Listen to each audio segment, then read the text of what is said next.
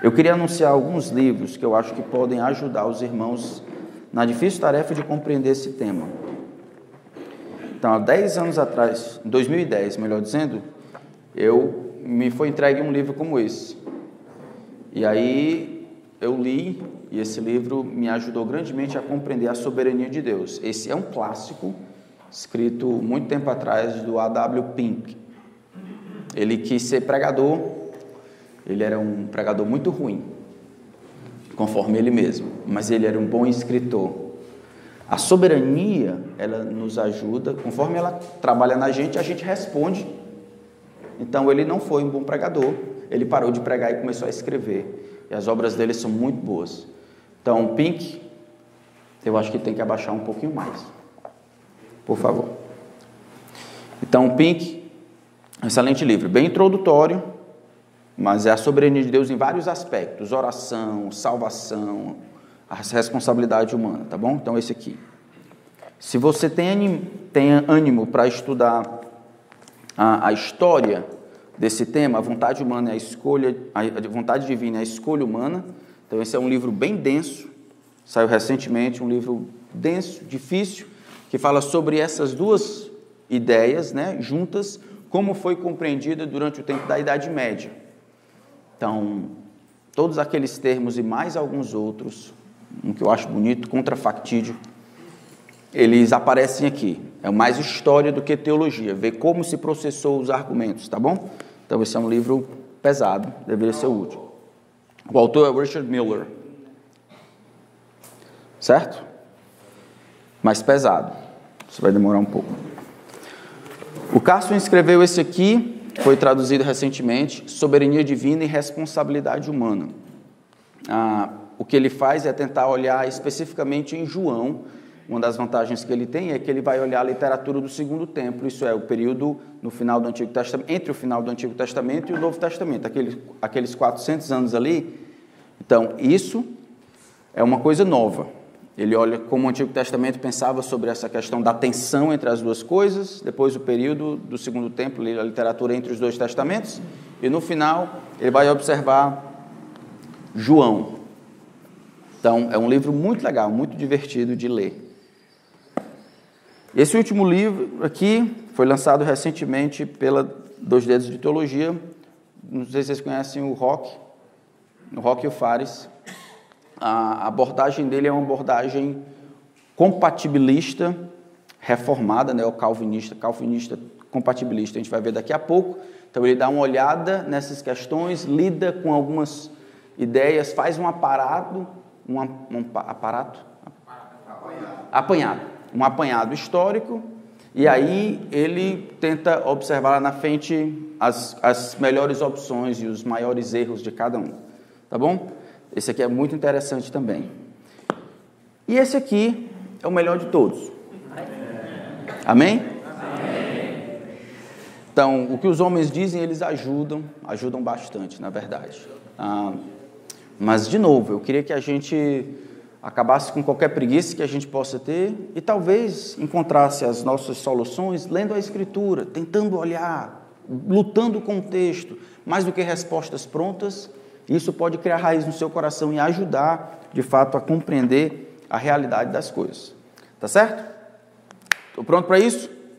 Então hoje eu vou abrir para algumas perguntas, tá bom? Então a gente vai fazer uma revisão dos termos principais. Tá bom.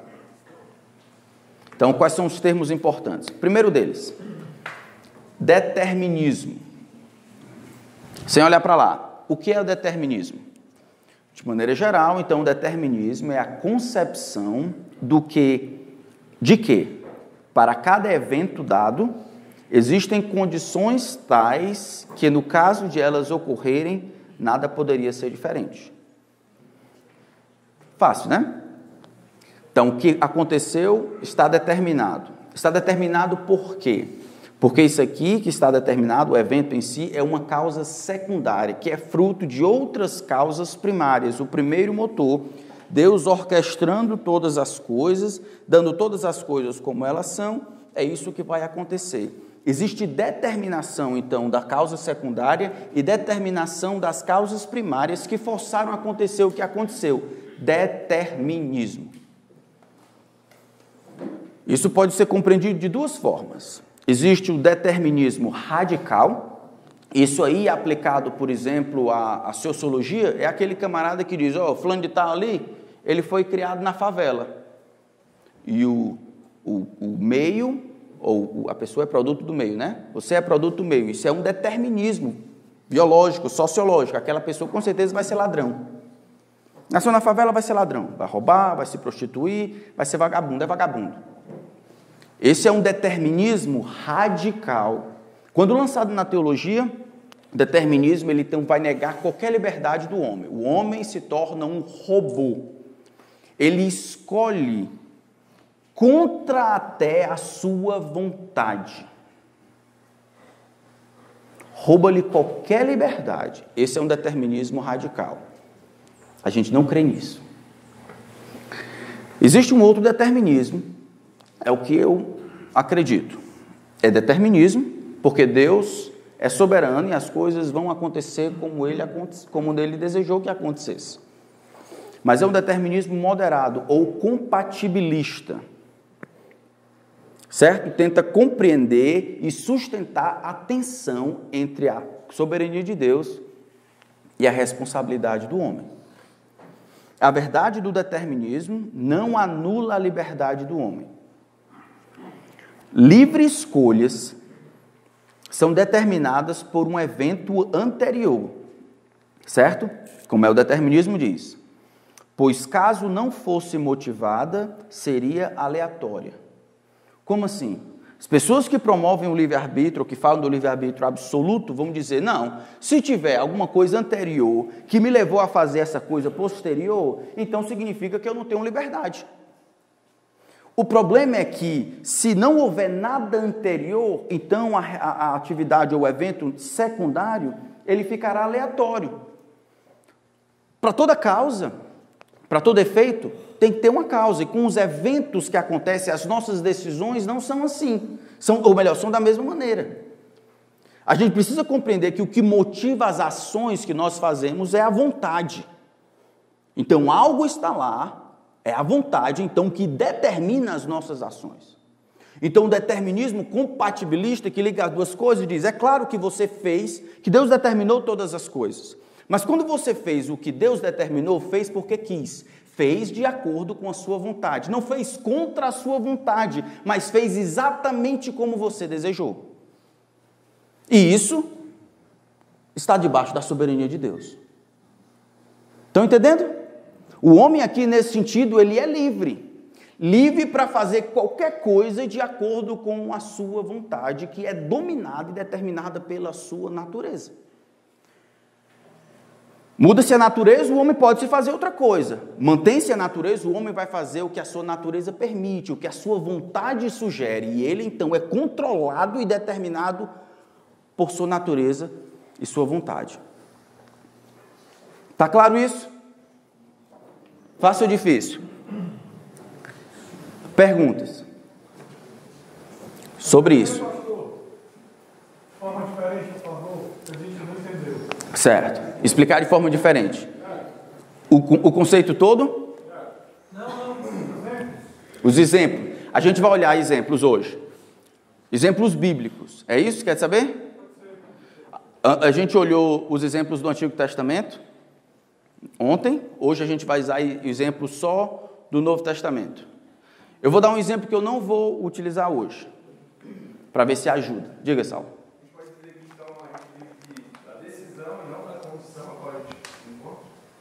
É.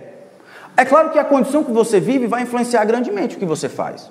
É lá que você vai aprender, vai interpretar o mundo, vai nutrir o seu coração, vai se alimentar das informações, mas não determina. No final, essas coisas não forçam você. A cultura, a favela, ela não força você a desejar ser traficante. Influenciam você, mas não determinam você. E a razão disso é se você se tornar traficante, a culpa, traficante, a culpa é sua. E você vai responder isso diante de Deus.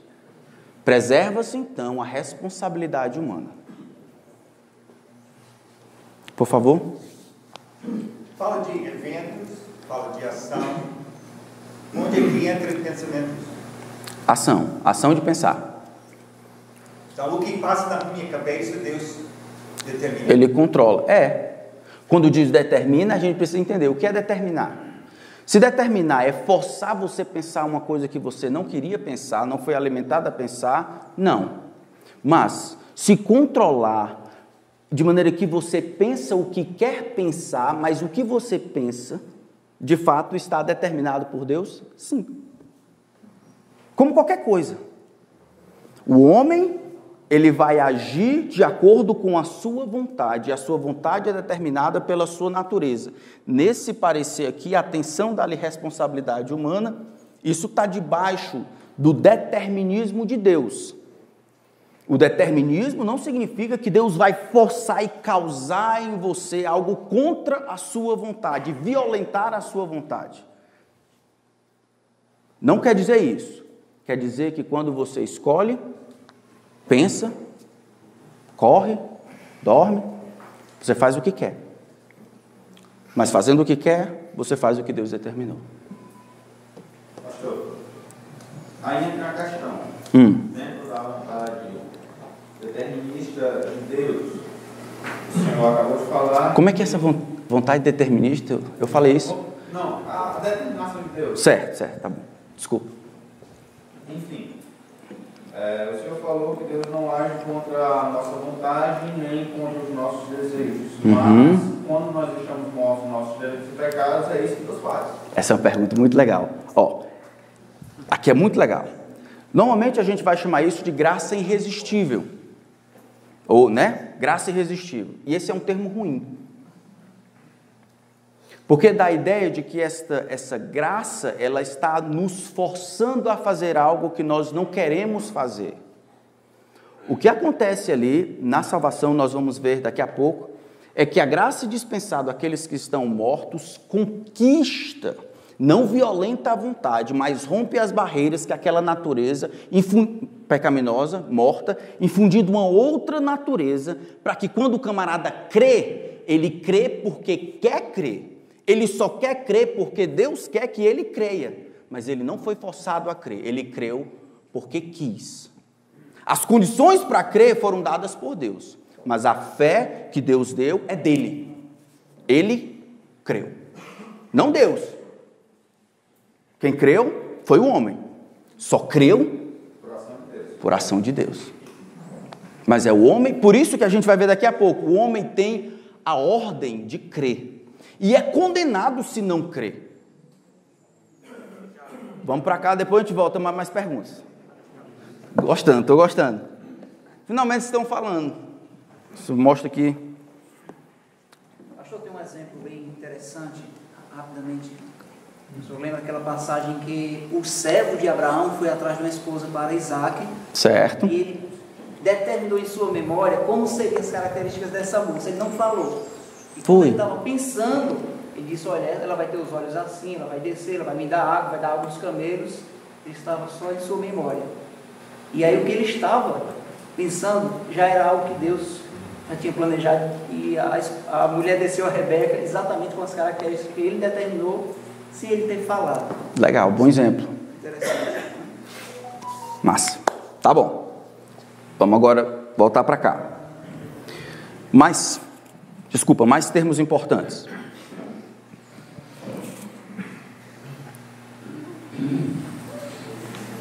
Fatalismo. Então nós vemos o determinismo, e esse determinismo se divide em dois. Determinismo radical, os homens, eles são robôs, fantoches.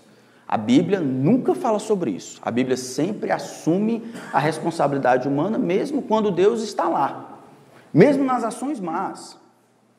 Deus está lá. Ele é a última, a última pessoa, chamada a ultimicidade de Deus.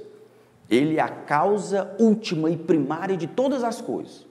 Já ouviu isso? Sabeus, caldeus, todo mundo mexe lá, Satanás, todo mundo destrói a vida de Jó. O Senhor o deu, o Senhor o foi o Senhor que tomou. No final das contas, mesmo aqui que eu não saiba como, que ele de fato não sabia, ele compreende. Isso vem de Deus. É Deus é o último. De alguma forma que aconteceu aqui, ele tem que ser o responsável por último. Não sei como, mas foi isso. Então, isso é determinismo moderado ou compatibilismo. As duas coisas, mantém-se a tensão entre as duas coisas. Do outro lado, nós temos o fatalismo ou indeterminismo. Determinismo sendo um termo mais geral e o fatalismo sendo um termo mais específico. Ele diz assim: nem mesmo Deus teve outra opção senão criar o mundo da maneira como ele fez. Devido a esta necessidade, daqui a pouco a gente vai ver a diferença entre necessidade e contingência, que são dois termos importantes. Devido a esta necessidade absoluta de as coisas serem como são, havia uma única opção criativa. Isso é bem deísta, na corda. Ele simplesmente fez as coisas como estão, ele não interfere, nossas ações não têm nenhum significado eterno, não têm nenhuma validade moral, os homens não, não, não são responsáveis porque as coisas simplesmente acontecem no curso das realidades normais. Certo? Então não tem significado, não tem importância. As coisas é fatalidade. Deus não determina nada. Ele está ausente na interferência da sua criação. Depois nós temos o conceito de liberdade libertária. Não bonito, né? Liberdade libertária. A gente falou um pouco ontem. Para o homem ser livre, ele deve ter o poder da escolha contrária. Essa é a definição que o arminianismo dá para o livre-arbítrio. Essa é a definição do que os não ou indeterministas falam. O que é livre-arbítrio? Livre-arbítrio é um livre-arbítrio absoluto, é uma liberdade libertária, é a capacidade e o poder, não em hipótese, mas efetivamente escolher fazer o contrário do que Deus determinou era Jesus não ser morto numa cruz. Essa liberdade seria a liberdade de Deus, o Deus de pecar, por exemplo. Que é mesmo contrária à sua natureza, é uma liberdade libertária, absoluta, autônoma, de fazer o contrário que está determinado. Não resistir, sabendo que as resistências estão no controle de Deus, mas aquilo que Deus determinou, eu fazer do contrário. Acabe poderia não ter sido morto, mesmo que Deus tinha planejado matá-lo no outro dia. Mesma coisa com Saul. Mesma coisa com Micaías. Todas as coisas que Deus determinou, os homens têm o poder de fazer do contrário. Liberdade libertária anula o determinismo, porque o poder real da escolha contrária implica que Deus não a teria determinado previamente. Para o compatibilista, eu, no caso, livre-arbítrio é agir conforme a sua vontade. Essa é a minha definição de livre-arbítrio. O que é livre-arbítrio? O homem tem livre-arbítrio? A resposta é? Depende. Muito bem. Depende. Se você está dizendo que liberdade ou livre-arbítrio é você poder escolher, eu vou dizer sim. Mas o que você pode escolher? Você pode escolher de acordo com a sua vontade. Como assim a sua vontade? A sua vontade faz parte da sua natureza. Isso significa que algumas coisas você não poderá escolher, porque é contrário, ou contra, ou, ou foi morta pela sua natureza. E a sua vontade não vai desejar isso, porque ela está atrelada à natureza que você tem. É nesse sentido que os homens que estão em seus pecados não desejam a Deus. Romanos capítulo 3. Não há o justo, nem sequer um. Não há quem entenda, não há quem busque a Deus. Mas essas igrejas aí não estão cheias de gente? Você abre ali a televisão, tá lá o camarada dizendo: pare de sofrer, e todo mundo enchendo as igrejas. Estão buscando a Deus, não? Não. Estão buscando o que Deus pode dar. Satanás sabe disso. Lá no começo, quatro mil anos atrás, ele já dizia: Senhor, abre do olho. Ninguém te ama por aquilo que o Senhor é, não, é por aquilo que o Senhor pode dar. Como eu faço? Levanto um bocado de pregador dizendo: Vem, Bem, pare de sofrer. E as pessoas, oh, tá vendo? Isso é o mover de Deus. Trazendo as pessoas para a igreja é nada, isso é o canto do, do capeta. Trazendo o pessoal para amar a Deus ou para querer o que Deus pode dar, não o próprio Deus. O homem por natureza, ele não quer a Deus, a menos que Deus o queira previamente.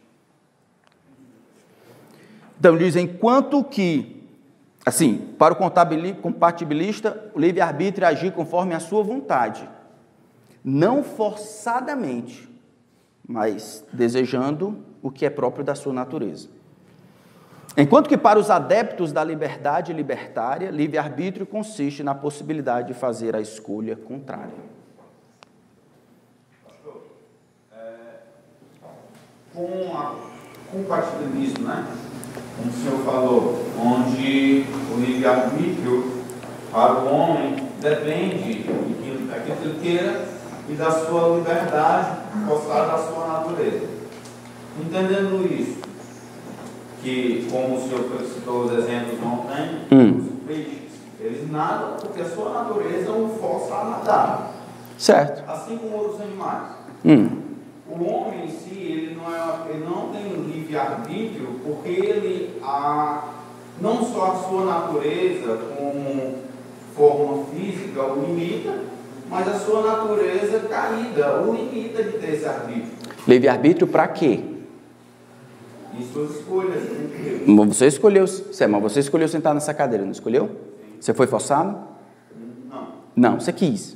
Sim. O nome disso é livre-arbítrio. Isso está dentro da sua natureza, não está? Mas digamos que você queira dizer assim, sabe uma coisa? Está muito lotado aqui, eu quero ficar flutuando aqui no meio. Por quê? Que é a sua natureza. E você não vai querer porque é contrário à sua natureza. Você pode até idealizar, mas não quer. Não pode. Certo? Entendeu? Mais alguma pergunta? Como Adão escolheu obedecer a Deus, sempre foi criado. Essa é fácil. Faça a menor ideia.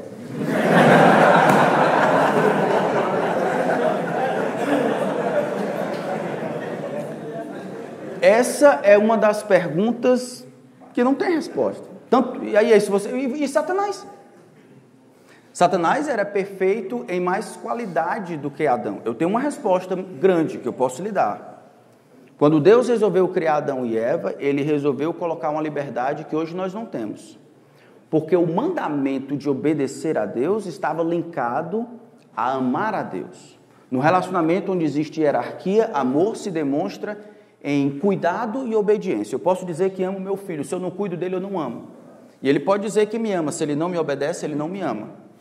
Então, ali no mandamento de não comer da árvore do conhecimento do bem e do mal, Adão e Eva iriam demonstrar se amariam ou não a Deus livremente. Então, Deus aceitou o risco de criar essas pessoas livres. Possibilidade de amar a Deus, possibilidade de não amar a Deus, tendo em vista um plano maior. Com essa liberdade, ele foi tentado, sem ter natureza pecaminosa, ele foi enganado e pecou. Eu consigo ver o propósito, não sei como é que se passou isso no coração dele. E eu acho que Deus fez a mesma coisa com os anjos antes, criando-os com liberdade por causa da necessidade de amor ser livremente escolhido, não ser forçado. Outra pergunta. Pastor Tiago, eu não ia fazer naquela hora. Ah, pois não. Se nós agimos de acordo com a nossa vontade, né? Uhum. Então, quando a nossa vontade é pecaminosa. Então, se nós agimos conforme a nossa vontade, e a nossa vontade é determinada por Deus. A nossa vontade é determinada por Deus? Sim. Me explica aí melhor isso aí. Não, foi o que eu entendi. Certo. Então continua a pergunta. Eu vou... É, aí quando nós temos vontade de pecar, como é que nós podemos dizer que isso foi determinado por Deus? Certo. Então, a, o problema na pergunta está na, no, na questão de determinar. Determinar não significa que ele faz por você de maneira a tirar a sua responsabilidade e ele ter a responsabilidade. Não é isso. Deixa eu dar um exemplo para ver se consigo ajudar. Não é isso. Você tem que manter a atenção. Você vai agir de acordo com a sua vontade. Quando você peca, peca porque você quer. Isso está dentro da esfera do controle de Deus e da sua soberania, mas quem peca é você, não Deus. Se eu tentar conciliar dizendo você e Deus estavam juntos aí nesse negócio, de maneira que Deus é maculado, ou seja, ele se torna compa, com, compassa do seu pecado, Então isso seria errado. Certo? Determinar significa que ele é o responsável último, mas ele não é o agente do pecado. Ele, ele não é agente do pecado. A gente vai ver daqui a pouco isso em João 12. Então eu vejo aí uma dessas duas declarações. Quais? Que a minha vontade, eu ajo de acordo com a minha vontade, a minha vontade é a vontade de Deus. Aí como é que A sua vontade não é a vontade de Deus. E a minha vontade é a vontade que Deus determinou. Não, eu Deus não. de acordo com o que Deus determinou. Não, Deus Então, não. Eu ajo pela minha, pela minha, pelo meu livre-arbítrio, pela minha vontade. É. Né? É. Mas eu estou fazendo aquilo ali, já estava determinado por Deus. Tava. Né? Tava. Então, como é que, assim é melhor. Como é, como é que eu resolvo isso na minha mente? Pronto, vamos ver. Deixa eu dar um exemplo aqui. Deixa, eu dizer como é que eu resolvo. Ah, tu já resolveu? Não, como é que a gente. Não, é. Como é que o ser humano, como é que o ser humano tenta resolver isso na sua mente? Pela presciência de Deus. Essa é uma escolha. Você tira a responsabilidade de Deus.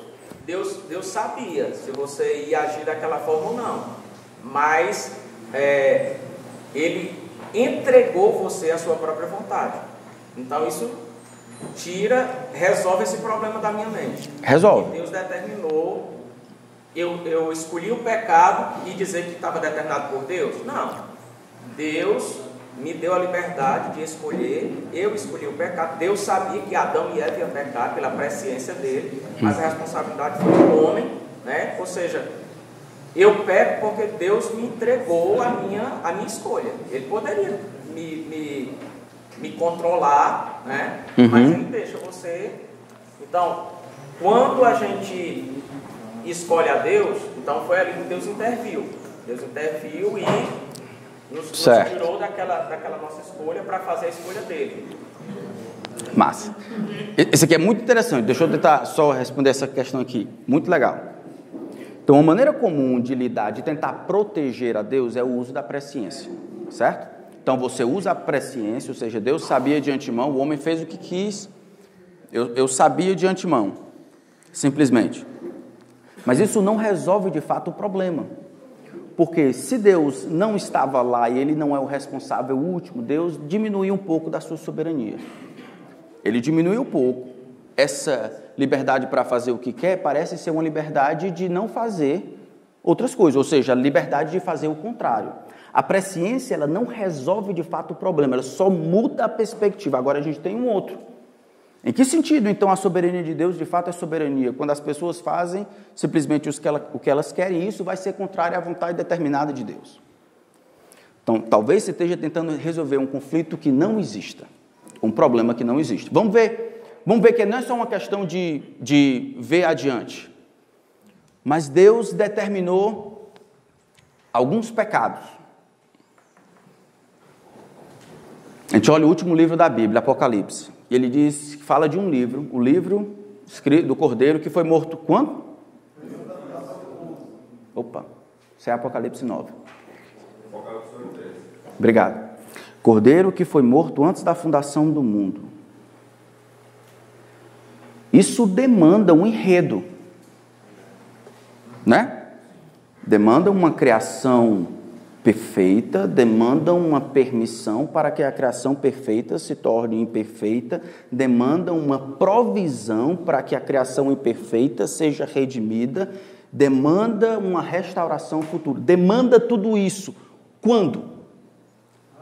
Antes da fundação. Isso não é saber simplesmente, isso é determinar o que vai acontecer. Vai acontecer assim. Onisciência é simplesmente saber.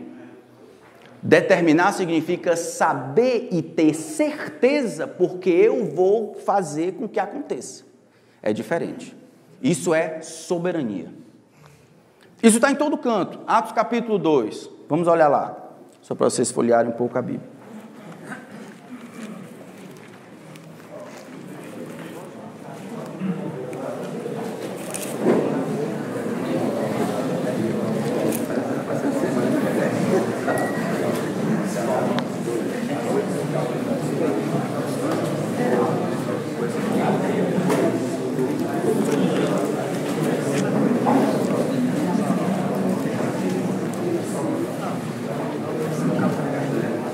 Puxa, eu me perdi, né? Atos capítulo 2, não, sendo entregue pelo. É 4, é? Onde é? Obrigado, é o 4 mesmo, 24.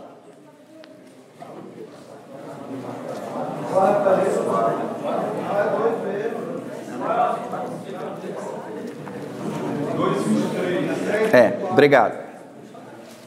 Então ele diz assim, ó, Israelitas, verso 22. Atos 2, Atos 2, 22. Israelitas, escutam o que vou dizer. Jesus, o Nazareno, homem aprovado diante de Deus com milagres, prodígios e sinais, os quais o próprio Deus realizou entre vocês por meio dele, como vocês mesmos sabem. A este, preste atenção, como é que Pedro interpreta a morte de Jesus? A este, conforme vocês mesmos sabem, ou a estes, o plano determinado e a presciência de Deus. Dois conceitos: o plano determinado e a presciência de Deus. Vocês mataram crucificando por meio de homens maus. Porém, Deus ressuscitou, livrando-o da morte, porque não era possível que, a, que ela fosse retida por ela. Quem matou Jesus? O que é que o... depende? O que é que o texto diz? Ele diz que existe tensão. Ou seja, a tensão que a gente viu no Antigo Testamento, nas narrativas, nos escritos, nos profetas, ela se mantém no Novo Testamento. Olha, vocês conhecem de Jesus, Pedro diz. Varão, aprovado por Deus, fazendo sinais, milagres aqui, todo mundo sabe, não foi nada escondido, não. Conforme a predeterminação e a presciência de Deus. Ou seja, não é somente que Deus viu e deduziu, aquilo iria acontecer naquele momento. E é exatamente o que Jesus diz. Ainda não é chegado o quê? A minha hora. Minha hora vai chegar. Como, como é que você sabe? Eu vim para isso. Vai ser ali acontecer, é isso que vai acontecer. Isso é mais do que só uma questão de saber. Deus determinou que fosse assim. Tá. Mas isso tira a responsabilidade do homem. Quem crucificou Jesus? É o que o texto diz, né? Vós o crucificastes. Deus determinou o assassinato do seu próprio filho. Os homens são responsáveis por assassinarem o filho de Deus. Deus se mantém não culpado do pecado, mas responsável pelo plano. Como é que eu tento resolver isso? Eu resolvo assim, eu, eu compreendo as duas coisas assim. É atenção sempre vai ter essa tensão. De novo eu digo, essa tensão ela é causada pelo conceito de mistério. A gente não sabe de todas as coisas envolvidas aqui porque Deus não quis assim revelar. E todo mundo ficou tranquilo com isso. Quando a gente tenta cavar um pouco mais, e a gente deve até fazer, vai chegar um momento que é o que Paulo chega na questão da eleição, Romanos capítulo 9 até o capítulo 11. Como é que ele termina? Oh, profundidade da riqueza da sabedoria e do conhecimento de Deus, ou quão insondáveis são os seus juízos e quão inescrutáveis os seus caminhos. Quem, quem conheceu a mente do Senhor? Quem foi o seu conselheiro? Quem, quem primeiro deu a ele para que ele seja reconstituído? Ah, porque dele, por meio dele, para ele, são todas as coisas. Aquilo dali, aquele grito de louvor e de humilhação, vem porque ele tentou compreender, né, conversando a questão da eleição. Mas peraí, os gêmeos não tinham, não tinham nem nascidos para que o propósito da eleição se estabeleça. Não por obras, mas por aquele que chama. Deus já tinha dito: ó, o mais velho será servo do mais novo. Eu amei Jacó. Eu não gostei de Esaú. É injustiça, não? Ele diz: quem é que pode resistir à sua vontade se ele faz o que quer? Por como é que ele vai ser, não vai ser culpado de causar a incredulidade das pessoas? O homem, ele pergunta: quem é tu para discutir com Deus? O soberano não pode fazer da mesma massa um vaso para honra e outro para desonra? Isso é. E aqui eu vou dizer com cuidado. Aquela ideia de vaso para desonra, naquela época tinha uns lugares que não tinha banheiro. Então tinha as quartinhas que botava água, mas tinha as quartinhas que eram usadas como latrina. Era o mesmo oleiro que tinha feito. A conclusão é simples. Ele diz: Eu, eu endurecerei o coração de Faraó, terei misericórdia de quem eu quero ter misericórdia, a misericórdia minha. De maneira, muito cuidado com isso, de maneira que aqueles que são salvos são salvos por causa da graça, e aqueles que são condenados são condenados pela injustiça. Uns recebem graça, outros recebem justiça, mas ninguém recebe injustiça. Os que são salvos são salvos pela graça de Deus, a despeito de qualquer mérito, Deus conquistando seus corações e fazendo-os querer. Os que são condenados são condenados porque devem ser condenados. Isso é justiça, isso é graça. Ninguém recebe injustiça. Pastor, Oi. no caso da crucificação, que era algo que tinha que acontecer com o plano de Deus, Uhum. já presciente e determinado, Isso. Os homens que executaram Uhum. a crucificação, o ato da crucificação, eles tinham escolha, eles, eles poderiam não ser culpados pelo ato em si de crucificar. Se eles tinham escolha? Eles poderiam decidir não, não agir. O nome disso aí é livre-arbítrio ou liberdade libertária. Ele, no meu, na, minha, na minha perspectiva, não. Não. Não, não. Na forma como você está dizendo, eles poderiam ter agido de maneira contrária ao que estava determinado. É.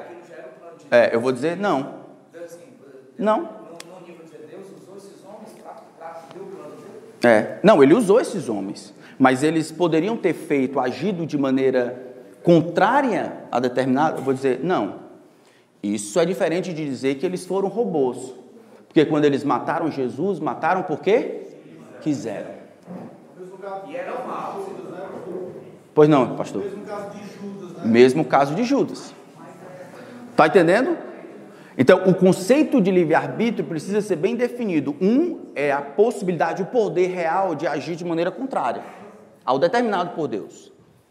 No conceito que eu apoio, livre-arbítrio existe para agir de acordo com a vontade. Aqui, ou seja, para a vontade, para a vontade. Não é forçado, não é contra a vontade.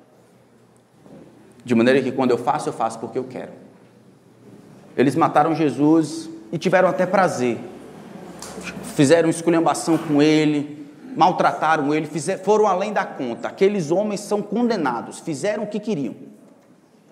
Não foram contra a vontade. Não quero matar Jesus. Tu vai porque eu determinei, vem. Não, não quero matar Jesus, não quero ficar. Não, tu vai. Todo mundo. Pilatos, com a cara, com a mão lavada.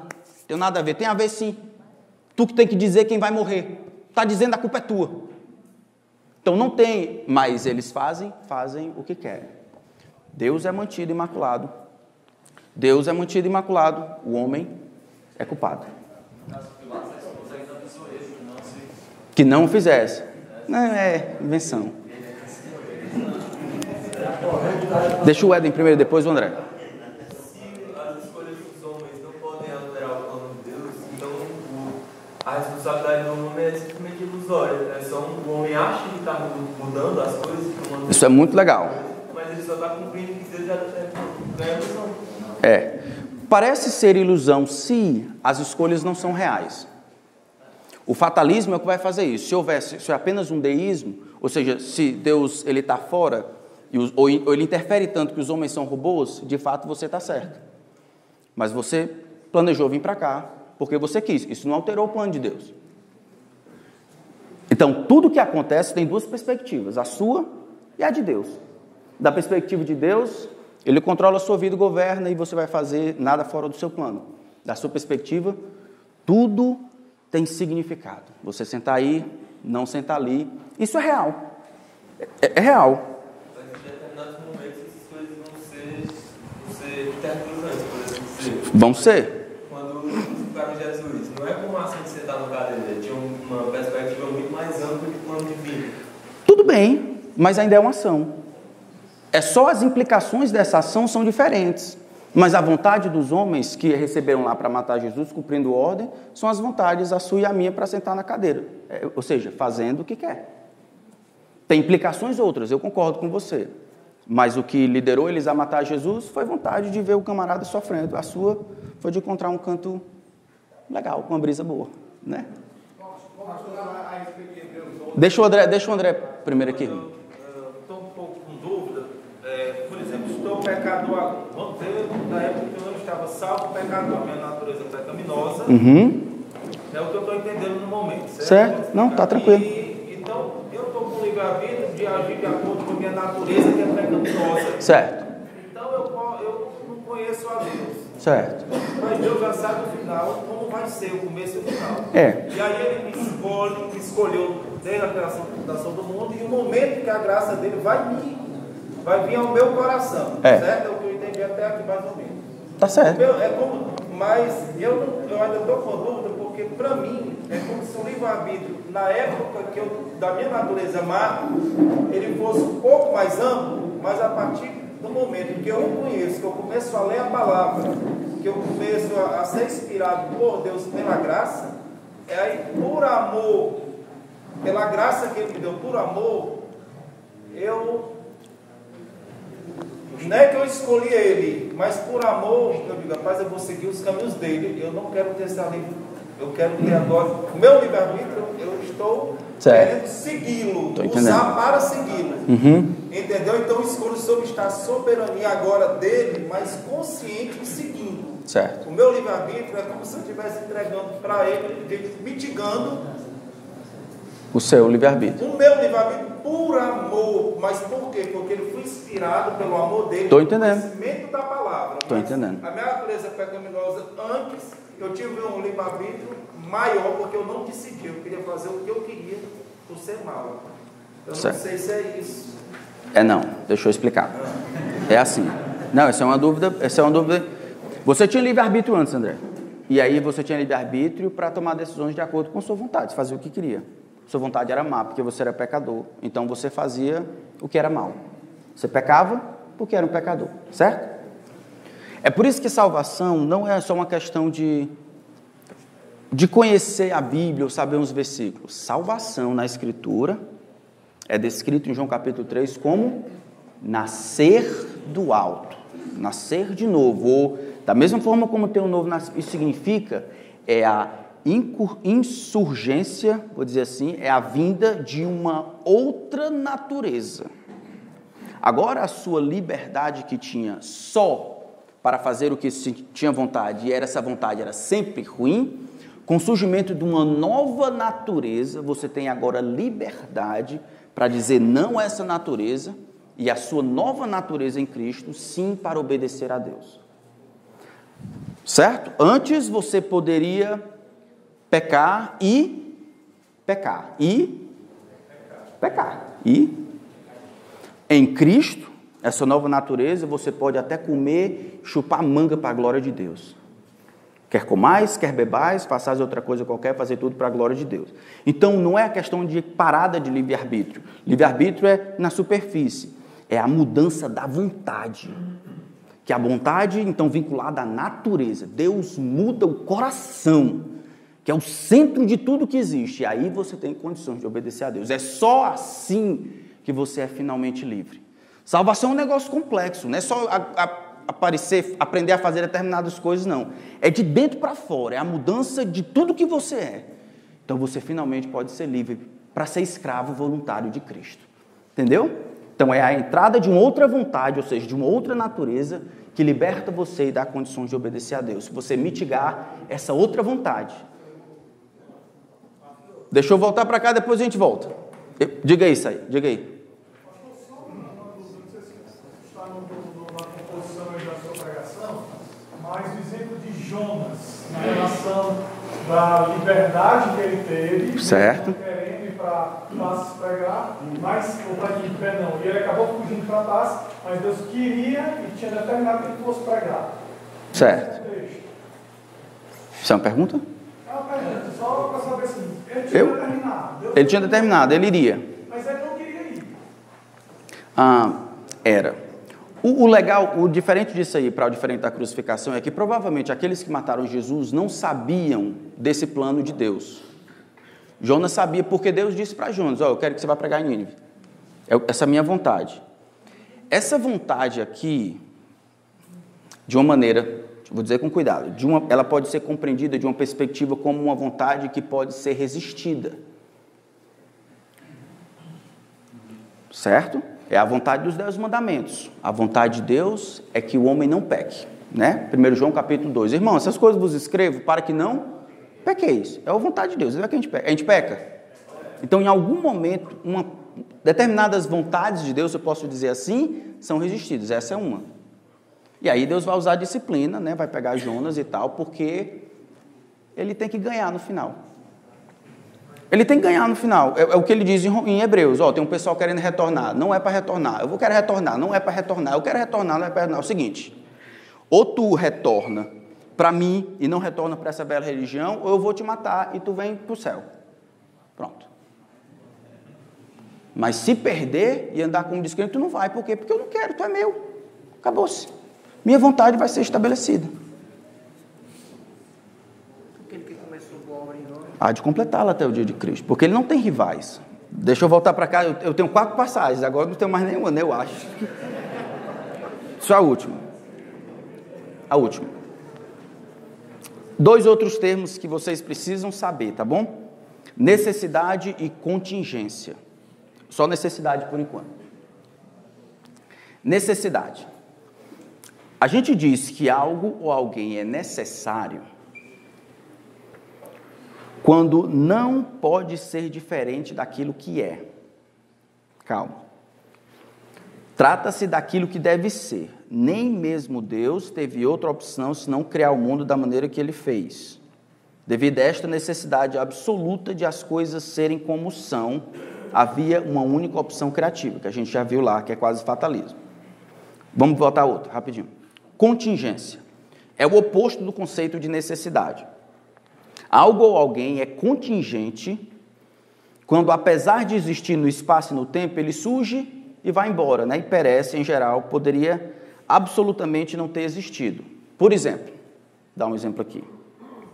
O Marcos, para esse retiro, ele é contingente ou necessário? Quando eu digo, se você disser assim, necessário significa a única maneira de ter retiro significa com a presença do Marcos. É necessário? Não. Não, o retiro pode existir sem o Marcos, ou não? A não ser que seja o Marcos dizendo. O retiro para mim só pode existir se eu tiver. Então ele deixa de ser contingente para ser necessário. Da sua perspectiva. Dá para jogar bola sem bola?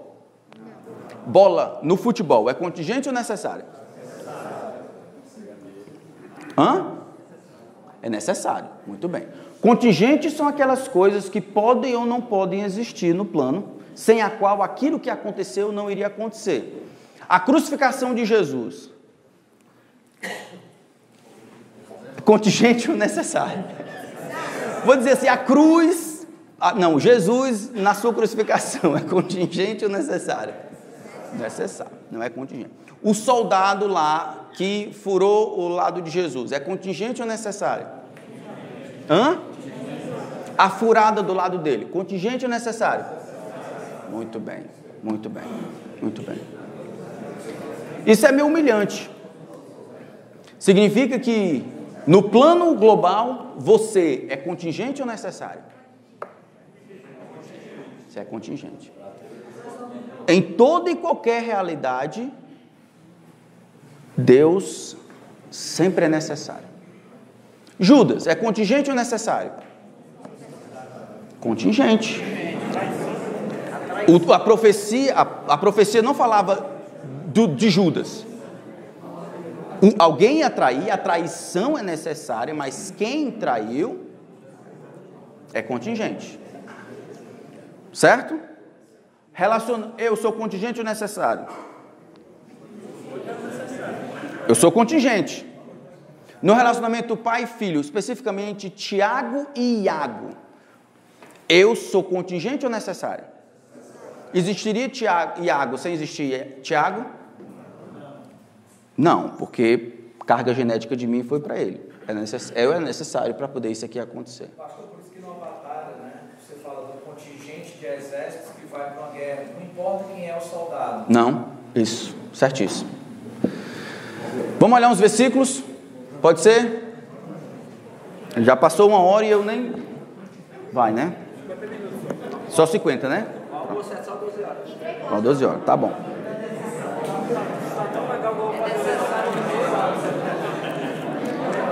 Mas vamos fazer assim, ó.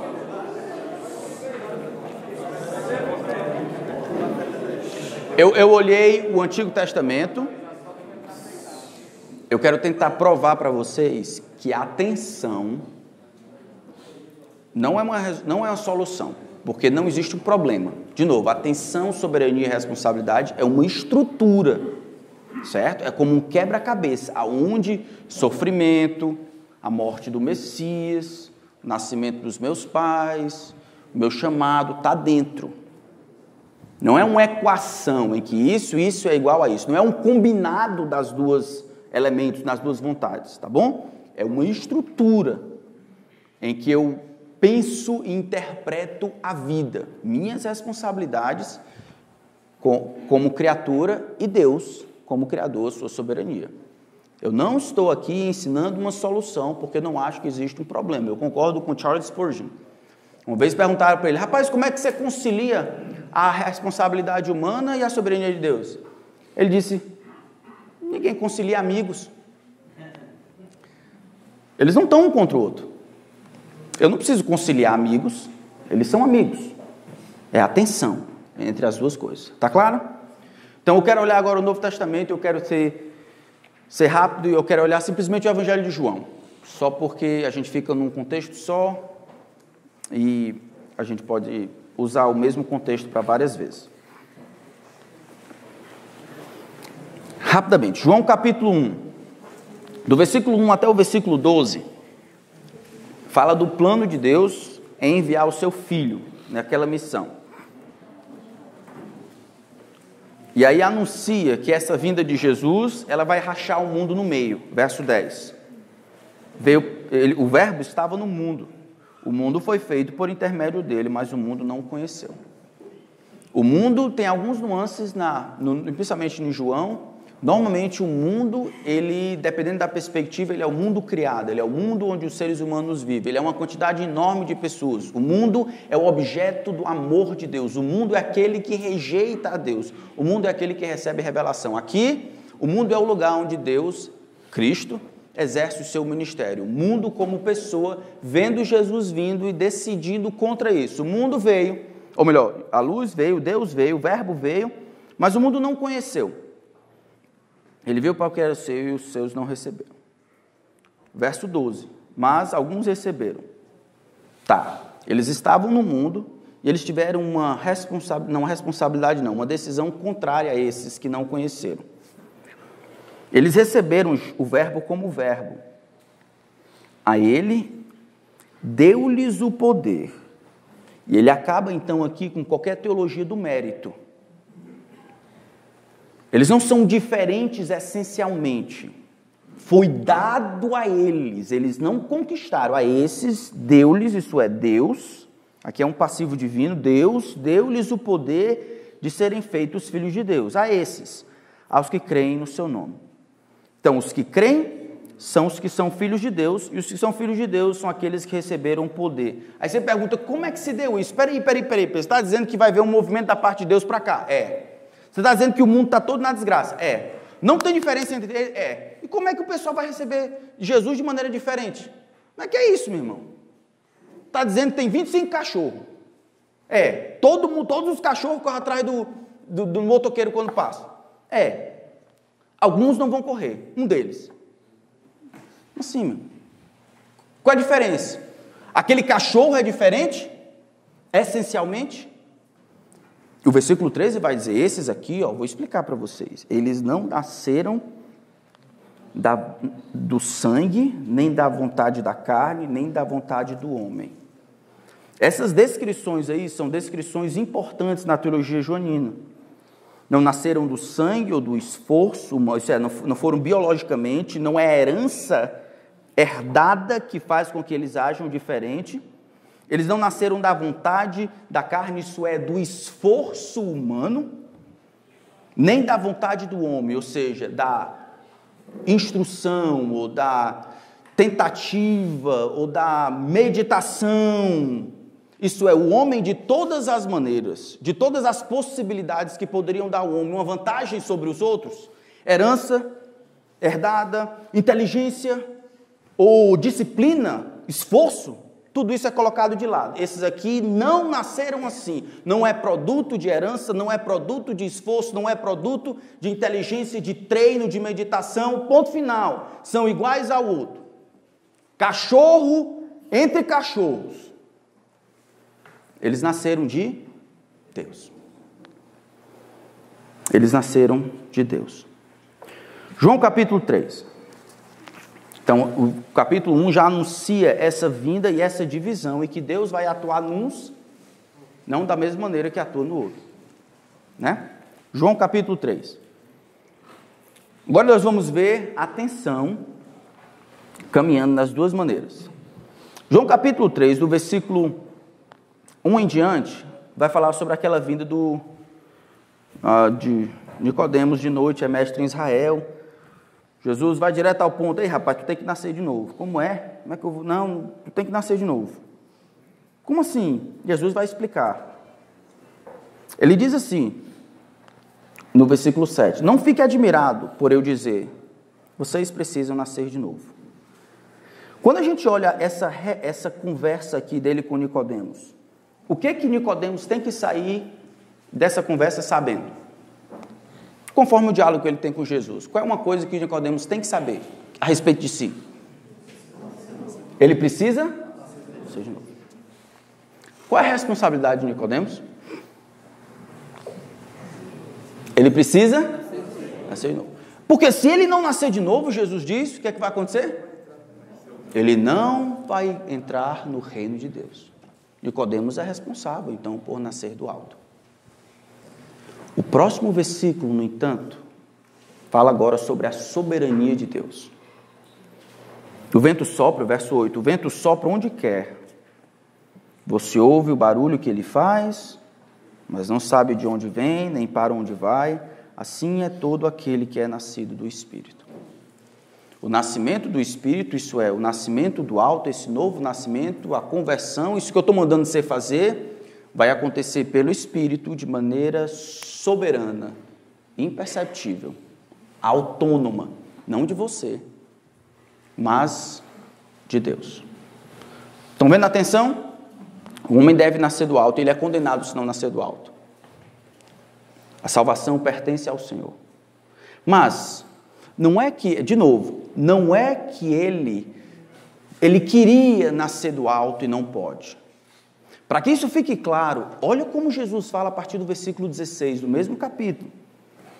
Porque Deus enviou o seu filho, ou porque Deus amou o mundo de tal maneira que deu o seu filho unigênito, para que todo que nele crê não pereça, mas tenha vida eterna. Tá. Porque Deus enviou o seu filho ao mundo não para que condenasse o mundo, mas para que o mundo fosse salvo por ele. Quem nele crê não é condenado, mas o que não crê já está condenado porque não crê no nome do unigênito Filho de Deus. Verso 19. A condenação é esta: a luz veio ao mundo, mas os homens fizeram o quê? Amaram mais as trevas do que a luz, porque as suas obras eram más. Opa! Jesus está dizendo que o problema não é informação. Jesus acabou de conversar com Nicodemos, disse para Nicodemos: "Ó oh, Nicodemos, tu tem que nascer do alto, tu tem que nascer de novo. Tu precisa nascer de novo." Nicodemos, ele não entende muito bem. Jesus explica, isso é o espírito de Deus. Mas aí, talvez para acabar com a ideia errada de que os homens de fato estão, estariam querendo conhecer a Deus e Deus lá do alto empurrando, não, não, não, vocês querem, mas eu não vou deixar. Jesus inclui que o julgamento é claro, não é que os homens simplesmente não podem querer a Deus. A pergunta, a questão é: eles não querem a Deus. Eles amaram mais as trevas do que a luz. E vão continuar não querendo se Deus não interferir. E vão continuar. Né? Vão continuar querendo. É, vão continuar exatamente daquele jeito. A menos que Deus conquiste e reverta o quadro. Mas ele recebe o que ele quer. Seria de novo, mais ou menos assim. Lutero escreveu um livro contra Erasmo de Roterdã, falando sobre a escravidão da vontade. Ele descrevia assim: era o camarada acorrentado na, na cadeira, eu já disse para vocês, e o outro pregava: sai da cadeira, sai da cadeira. Se a história acabasse aqui, seria injusto que eu ordenasse o camarada a ficar na cadeira sendo, e sair da cadeira sendo que ele está amarrado na cadeira. Como é que se ordena isso sendo que ele está na cadeira? Mas, digamos que a gente coloque esse elemento aqui, que é o que Jesus está dizendo: um elemento de volição, vontade. Ele ama a cadeira. Então, quando eu digo levanta-te da cadeira, ele não levanta, não é porque não pode fisicamente, simplesmente. Ele não quer levantar da cadeira.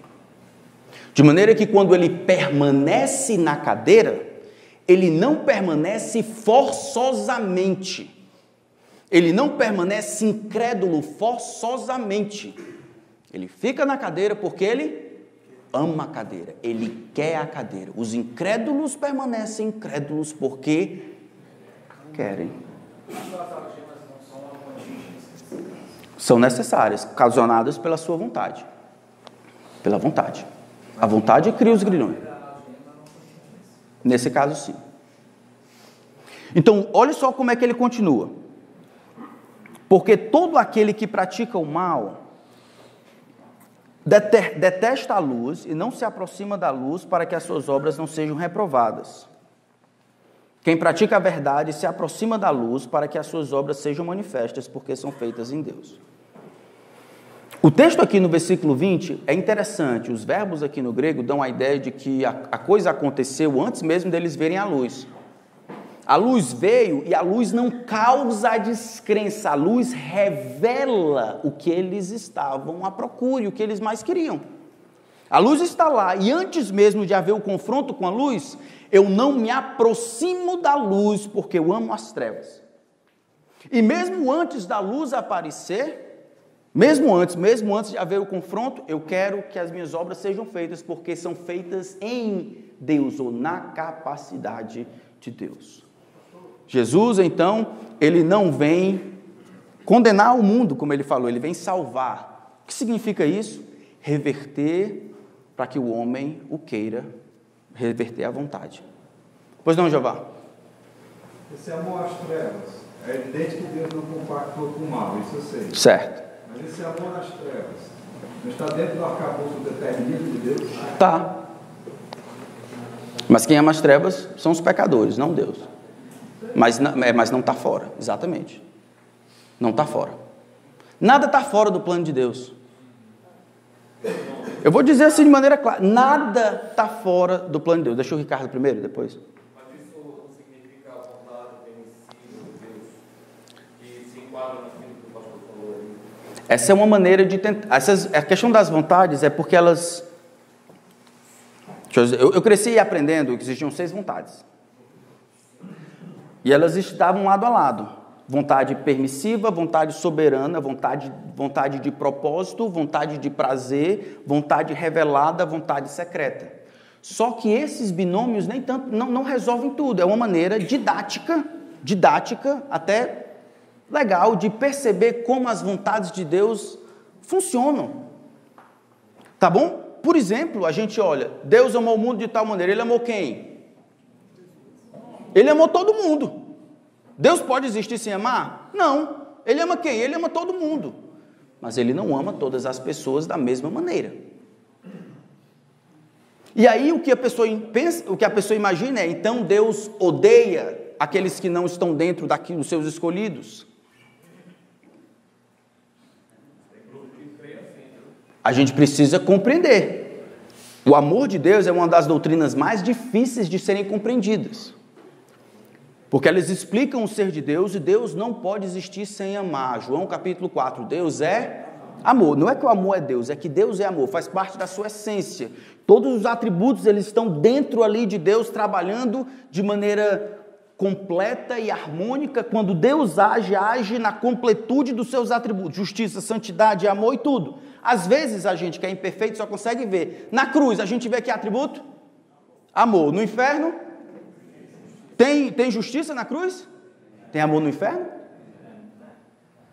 A gente precisa, é, tem que lidar com essas coisas. E a mente humana, a criatura, tentando articular tudo a respeito de Deus, às vezes não dá.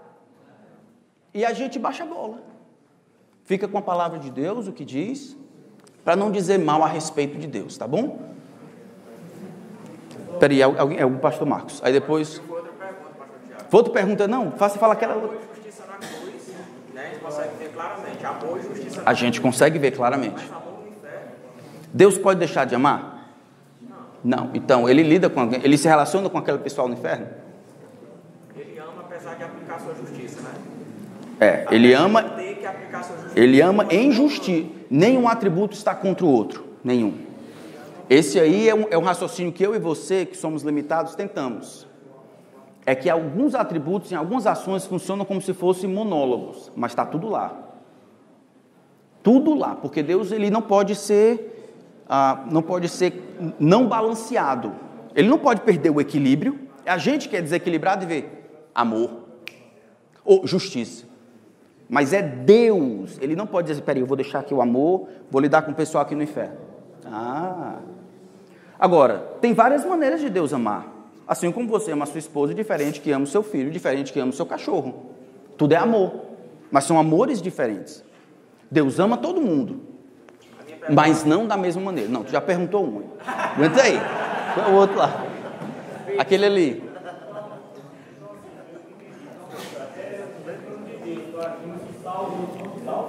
Se é plano de Deus? É.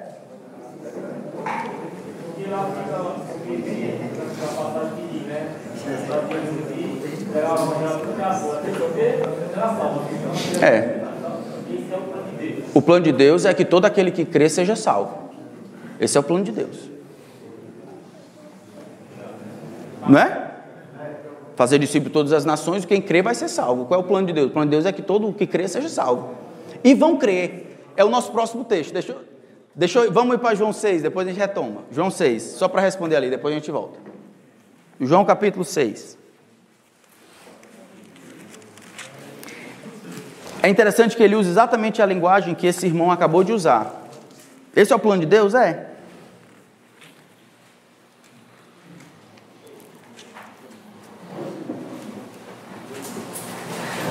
Versículo 39. Não, desculpa, do capítulo 6, versículo 40, desculpa. Não é o 39, é agora, é o 40. De fato, a vontade de Deus é que todo aquele que vira o Filho nele crê, tenha a vida eterna e ressuscite no último dia. Qual é o plano de Deus? O plano de Deus é esse. Todo, todo que crê tem a vida eterna. Como isso acontece? Em João capítulo 6, a história é muito legal. Jesus está no ápice do seu ministério, tá bom? Deve ter passado aí talvez uns 18 meses. Jesus está no ápice do seu ministério. Ele é um cara agora conhecido. À medida que Jesus cresce, a multidão vai tendo percepções diferentes a respeito de Jesus. Jesus, no capítulo 6, vai colocar todo mundo na linha, botar uma linha no chão e dizer o seguinte: ó, ou é tudo ou nada. Quem está por mim, quem come a minha carne bebe meu sangue, entra aqui no ciclo. Quem não topa, pode ir embora. É aqui, ó, é a linha aqui, ó. Quem come a minha carne bebe meu sangue, isso é quem depende de mim como dependesse de comida para viver. Se querem esse tipo de relacionamento comigo, entra aqui, ó. Pode cruzar a língua. Não acha que é muito? Estou pedindo demais? Pode ir embora. Uma turma inteira, multidões vão embora. Multidões. Parece que ficou só um gato pingado. Os doze, Jesus diz: Vocês vão junto com eles, não?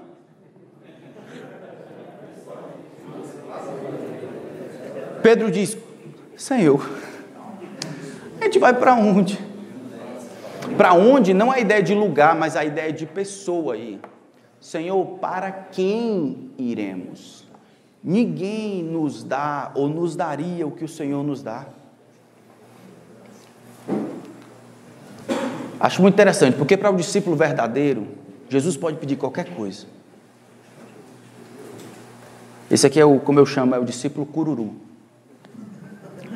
É você, é você enxotando ele assim, ó. Rapaz, tu não quer ir embora não? E ele voltou, não, peraí, que eu deixa eu ficar aqui, rapaz. Não, eu vou para onde? Eu só tenho o Senhor. Eu tenho crido que tu és o santo de Deus, tu és o, o, o Messias. Eu vou para onde? Não, eu vou ficar aqui. Eu vou ficar aqui. É você, rapaz, eu quero isso agora. Porque no capítulo 6, Jesus cresce diante dos discípulos. Ele cresce, a exclusividade dele cresce. Só os discípulos verdadeiros aguentam as demandas de Jesus. Uma turma vai embora, o que é que a gente faz? Se a gente tá, parece que está perdendo, o que, é que a gente faz? O diabo vai mudar o jogo. Não, agora na, na igreja cabe todo mundo. Você é homossexual e quer viver como homossexual? Dá um jeito. A gente muda a Bíblia aqui. Dá um jeito. Você quer ser avarento, sem vergonha, quer ter quatro, três mulheres? Besteira, mano, pra cá. Tá tudo bem aqui. Vamos ficar aqui. A gente diminui as demais esse negócio de exclusividade. Meu irmão, você não está vendo que o islamismo está ganhando? Que conversa, meu irmão. Vamos botar aqui, tem muitos caminhos. O negócio é a sinceridade do coração. Se você é sincero, você vai para o céu, mesmo canto do outro. O que importa é a gente amar uns aos outros. Vamos lá cantar, vai dar tudo certo. Desgraçados, profetas do inferno. Jesus nunca se diminuiu para caber no bolso e no umbigo de ninguém. À medida que o povo reclamava, Jesus se colocava na posição que ele é. Ele é o Filho de Deus e demanda tudo. E ele sabe que o discípulo verdadeiro, ele aguenta o que Jesus pede, mesmo que seja tudo. Mesmo que demande a vida, ele aguenta. Então Jesus, ele não muda a regra do jogo. É assim que ele diz, no versículo 36. Porém, eu já disse que vocês não creem, embora estejam vendo. Vocês viram os sinais, não querem crer. Verso 37. Todo que o Pai me dá, esse ele virá a mim, e o que vem a mim, de modo nenhum lançarei fora. Eu e o pai pensamos a mesma coisa, o pai deu alguns para mim, e eu não vou lançar fora. Porque eu desci do céu não para fazer a minha própria vontade, mas a vontade daquele que me enviou. E a vontade daquele que me enviou é esta: que eu não perca de todos os que me deu. Jesus sabe então que existe um plano eterno soberano o pai de alguns filhos, ou de alguns para Jesus. E esses serão conduzidos pelo pai para atenderem a voz de Jesus. Jesus não está ligando muito para a incredulidade. Os incrédulos são incrédulos não porque não viram sinais, eles viram e não creram. Não creram porque não querem crer. Não querem crer porque amam a descrença. Mas outros, Deus vai agir de tal forma neles, modificando as estruturas mais fundamentais dele, para que eles escutam e creiam. E tudo que Jesus pedir, eles baixem a guarda. Eles irão crer. É, tanto é assim que ele diz, versículo 40, eu vou dar a vida eterna para eles, e ele coloca já o pacote todo. No último dia, o que é que eu vou fazer? Eu vou ressuscitá-los no último dia. Passado, o Pai me deu, presente, ele virá a mim. Futuro, eu vou ressuscitar no último dia. Ninguém solta a mão de ninguém. Ninguém se perde. Você, irmão, que é salvo, você está ligado num relacionamento de amor entre pai e filho. Você é um presente do pai ao seu próprio filho. Deus deu você de presente para o seu próprio filho para que o Filho salve você, santifique você e glorifique você. Você está envolvido numa obra majestosa. Você só creu, porque foi entregue pelo Pai. Essa é a razão por que você creu.